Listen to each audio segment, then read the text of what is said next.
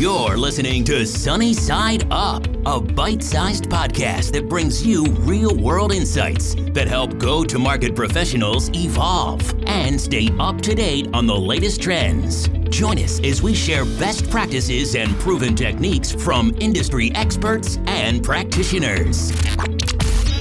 Today's episode is made possible by Demand Matrix. Demand Matrix helps you complete your data stack with technographic, intent, and revenue potential data to help you accelerate revenue. Thanks for listening. Hello, everyone. Welcome back to Sunny Side Up. I'm your host, Mitul Shah. Today, I'm super excited to talk to Lucas Egger about the misconceptions about data science this is a very special episode, you know, for us.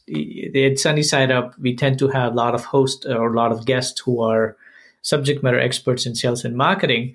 But we have been hearing a lot about, you know, data science and how it's, you know, disrupting sales and marketing domain. And going forward, there are a lot of misconception about it. There are some realities around it. So we thought, why not to bring a subject matter expert to talk about that? And hence, I'm super excited to to discuss this topic with Lucas. Lucas uh, is the head of innovation office for SAP Spotlight team that works on topics like user behavior mining, user behavior targeting. Lucas is also serial entrepreneur who has scaled multiple teams both in Europe and in the US for B2B and B2C products. He's also written and published an amazing book called Fast Philosophy and I'll, I'll let him uh, have him explain that. Uh, when I was having conversation before the show uh, with him, he had a very interesting way of explaining that. But these days, he focuses on product discovery in the context of machine learning. Lucas, super excited to have you. Welcome to the show. Uh, thank you so much. Thank you for the kind introduction. So, Lucas, before we get started, I, am very curious. You know, you're talking about this this book and the idea behind fast philosophy and what was the reason to you know for you and your co-author to write it. Um, i thought that was very fascinating. Do you mind explaining that to our to our uh, listeners? What was the context behind it? Absolutely. Um, i mean just as a word of precaution it has nothing to do with with uh, ai or machine learning. Um, but i think um, i was always fascinated um, in interesting ideas and understanding bigger, like the bigger themes. And one of the things that really attracted me early on was philosophy, right? Because you have two and a half thousand years of of thinking very deeply about very uh, interesting uh, problems. And th- so Adam and myself, we wrote the book. Uh, we had the feeling that there are so many wonderful philosophy books um, that um, end up on the pile of shame. You know, all the books that you really want to read, uh, but you never get to them, and they're looming large in, in, in, on the shelf. And so we decided to write a book which is just a hundred little chapters, where it's not so much about presenting. You know, like who was the person behind it and all the, the theoretical subtleties, but rather, look, this is a beautiful idea and it might inspire you to think certain problems or things in your life anew to gain a new perspective. And I think that's also at the heart. And here I'm trying to circle back to machine learning. Um, we try to create new perspectives. We try to see something anew, um, make the things that are alien to us familiar and vice versa. And that's really at the heart of innovation and what has um, to be honest, that has been the main motivation in my career for the last 10 years to uh, work on things that are complicated, but at the same time are beautiful. And so the book, even if it's in a completely different domain, is a natural extension in as it tries to, um, I don't know, serve like a couple of beautiful ideas uh, where you can just look at them and say like, oh, that actually helped me and um, made me happy to see this in, in this light. What what a fascinating combina- combination! A data scientist and a philosopher. Very cool. So, Lucas, I think as as I mentioned in the intro, this is a bit of a special episode for us because uh, what we keep hearing, you know, in sales tech or martech, is this whole advent of AI, machine learning, data science, and how it's disrupting you know this whole vertical and ecosystem. And there are a lot of misconception about it that it's going to take over people's sure. jobs and it's going to do stuff you know 100% automatically. But it has come a long way from the inception to you know what it's able to do right now. So as a subject matter expert let's start with the basics. Maybe a definition of what according to you a machine learning or data science is and uh, why that is important especially when it put it to stack or martech oh that's a fantastic question thanks for asking so I, you know, if, if you search um, on the internet like for definitions, you will get tons of, of different definitions. But I think um, the easiest is to uh, look at what is actually happening.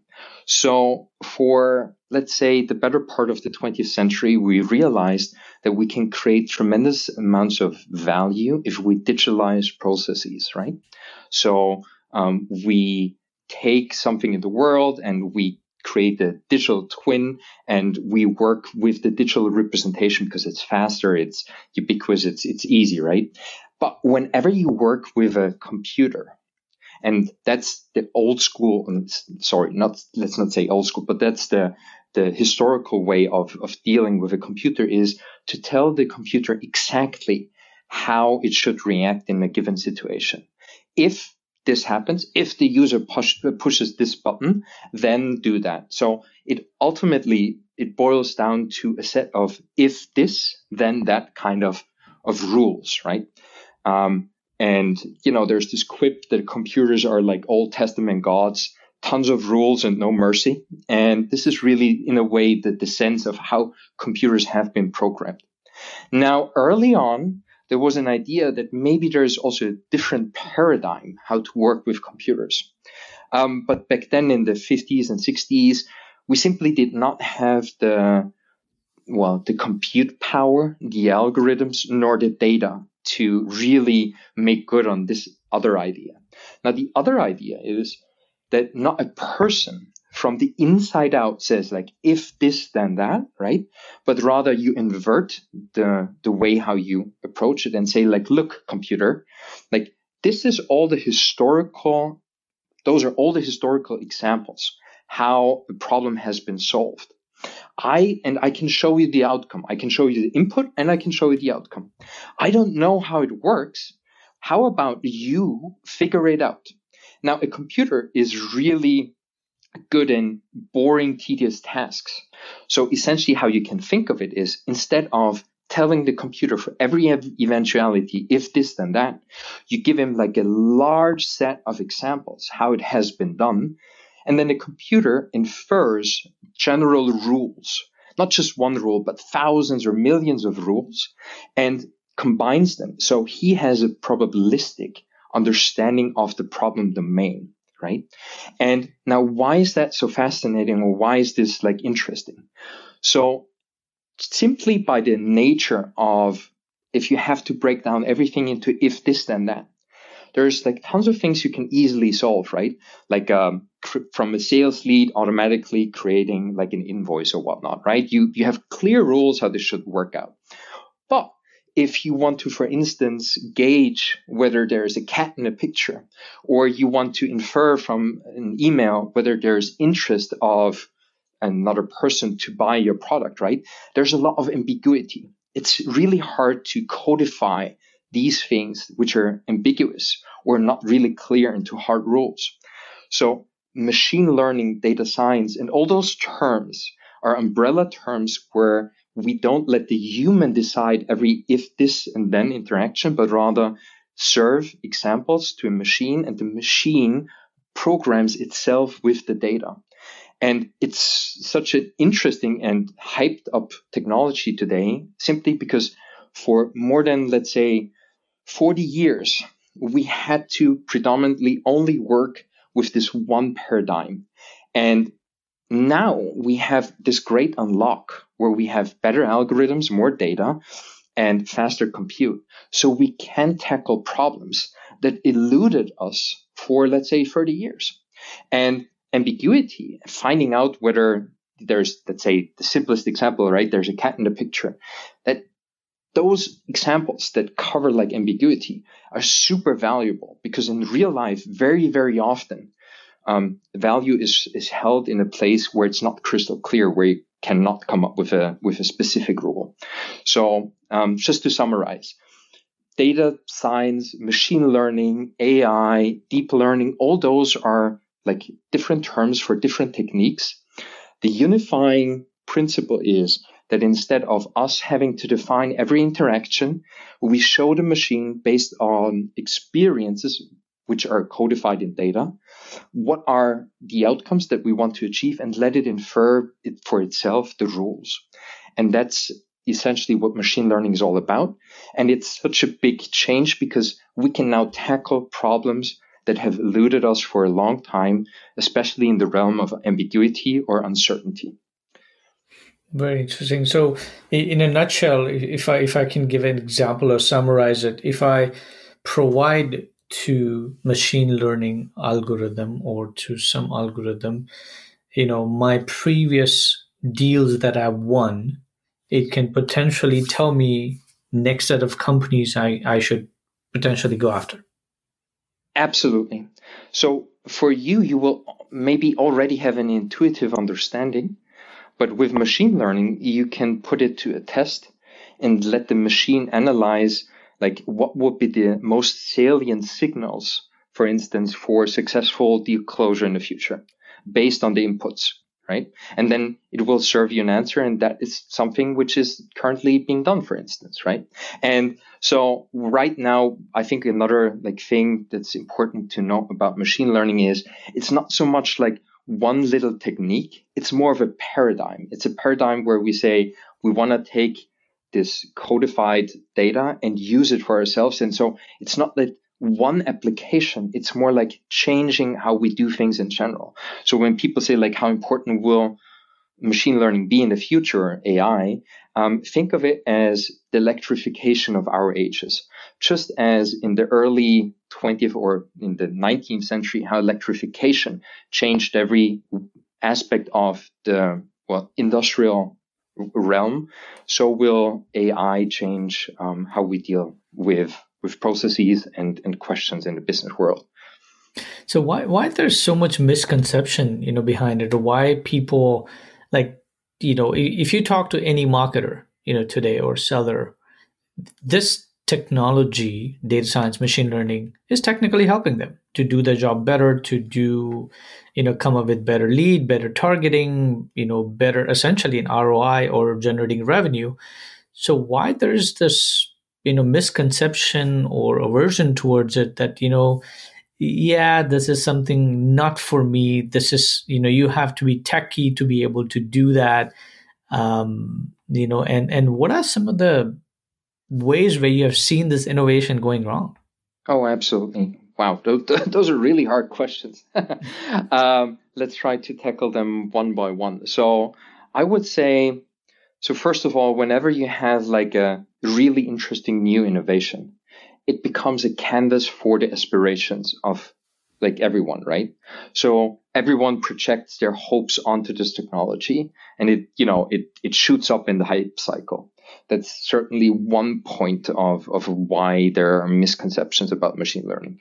The second thing is, is it's a different paradigm. So you, it's hard to explain it, um, like from within the, the the realm or the domain of in which you have worked already. So it's something new. It's like a paradigm shift, right? Um, and and it's yeah, and I I also feel like that people um, are not really doing a good job because they're focusing on the solutions, on like the actual um, like products or like services that can be created, whereas to um, you know educate about the bigger picture. And then there's another thing, like because this is all a bit vague, there's often, I don't know, like for instance, often data is portrayed as, as, as the oil of the 21st century. And I think there's like a good analogy in there because, you know, just like oil, data can be refined and it powers the machine of our economy. So there's worth to data. But then, you know, the, the, the devil is in the details if oil spills, you can contain it or, you know, pump it back in. If data spills, you know, it's gone for good, right? and also the next thing is that, um, just as an example, right?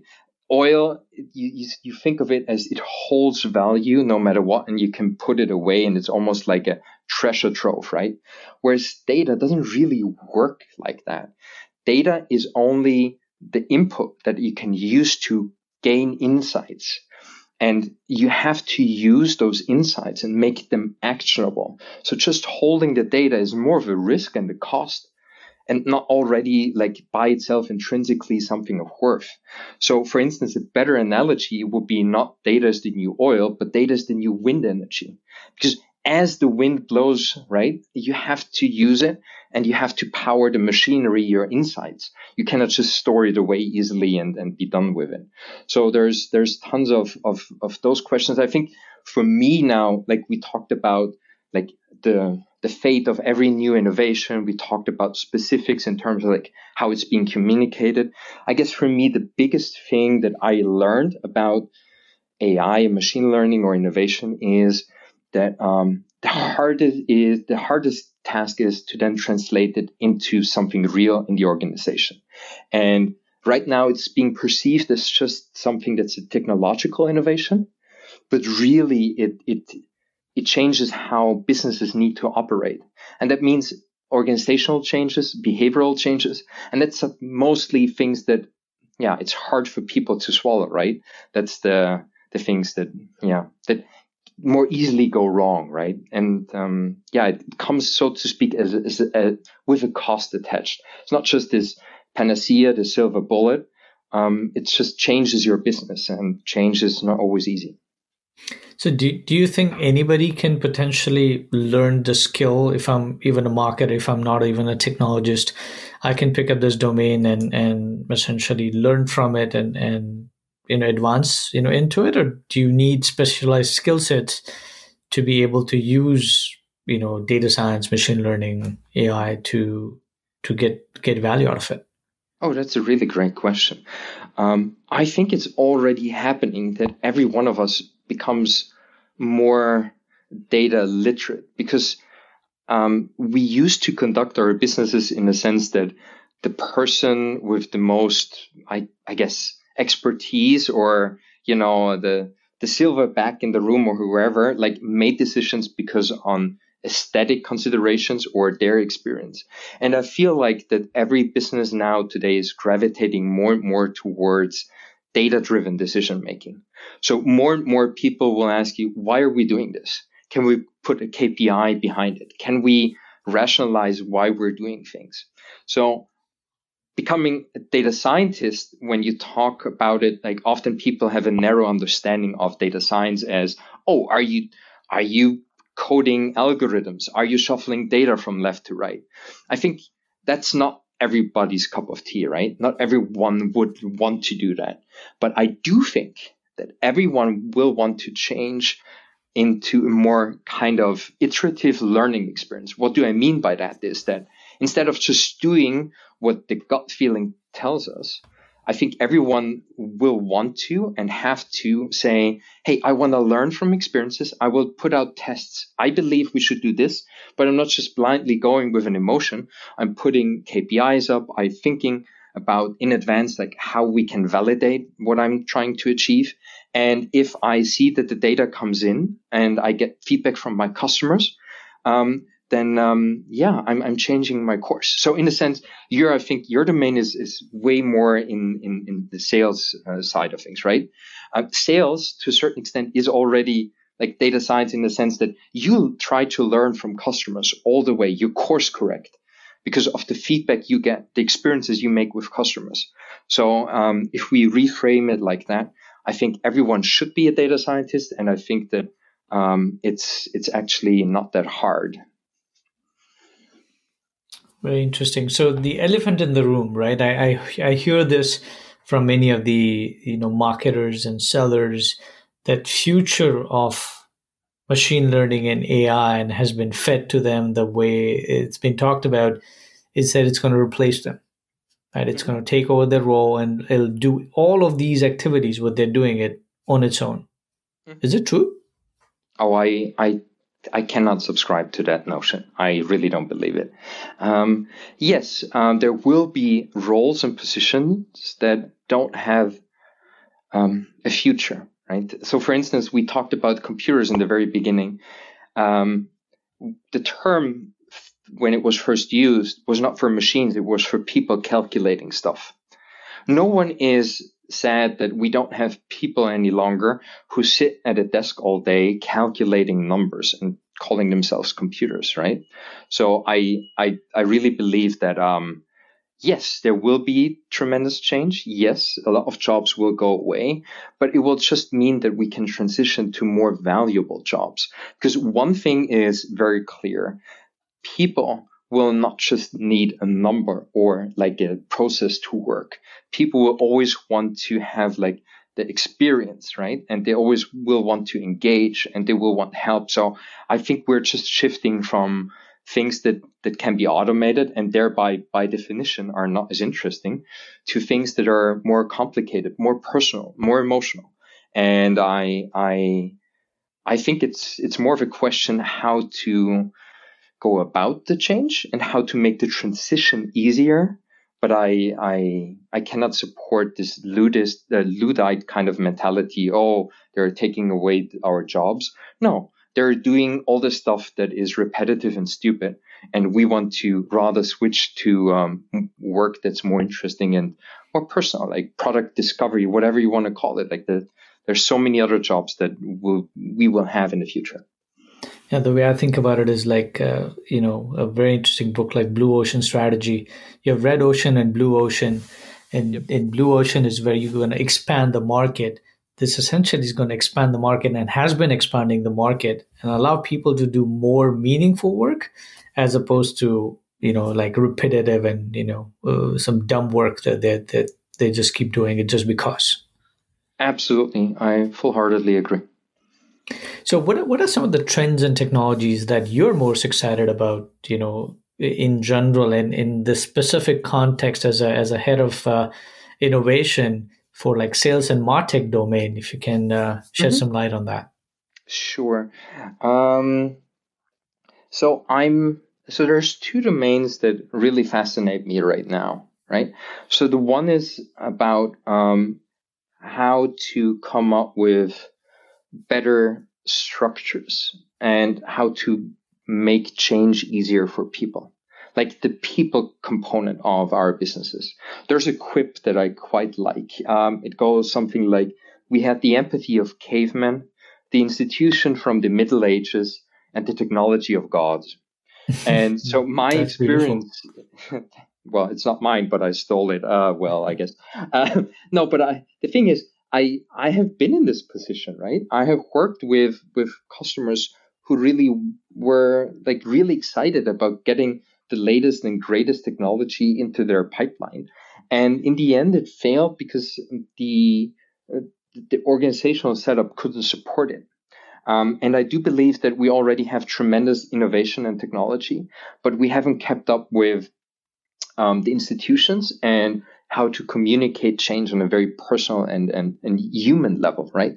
So one of the two things that I'm really interested in is like how to help change um, and how to go about doing it smartly and with technology. Um, that's one of the things I think will have big impact or it can be a huge uh, lever for for for innovation because i mean just on the side note right even harvard business review well they conducted a study and they said like of all the innovation projects the single most important factor for success is the human component right so bringing everybody on board and helping them with the phase transition from one to the other system.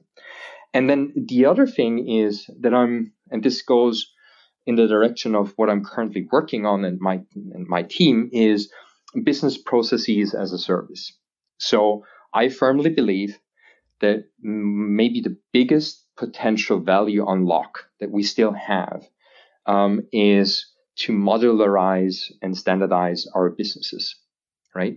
Um, and to create an abstraction layer that fully abstracts infrastructure concerns and other things from the, the, the, real value chain that a business is trying to create. And I'm very excited about taking meaningful steps towards that direction, right? So maybe an intuition pump for that because it's it's it's a it's a tough topic, right? Um, to to communicate. So um, think of business processes that they need an innovation just like homepages needed an innovation like 20 years ago if you if you were browsing and you were going to one of the big sites there was a computer in the basement and if too many people at the same time uh, wanted to uh, you know hit that site it would go down. There was no personalization. There was no contextualization. Um, it was just you know a couple of i don't know vignettes that would inform you about stuff. Today, we have changed most of those homepages into something that's personalized, contextualized to the background or your needs. It's something that's abstracted via hyperscalers to um, work almost like without any concerns for the infrastructure, for the people who are implementing it. And more importantly, like it used to be something where you said like, please don't touch it, right?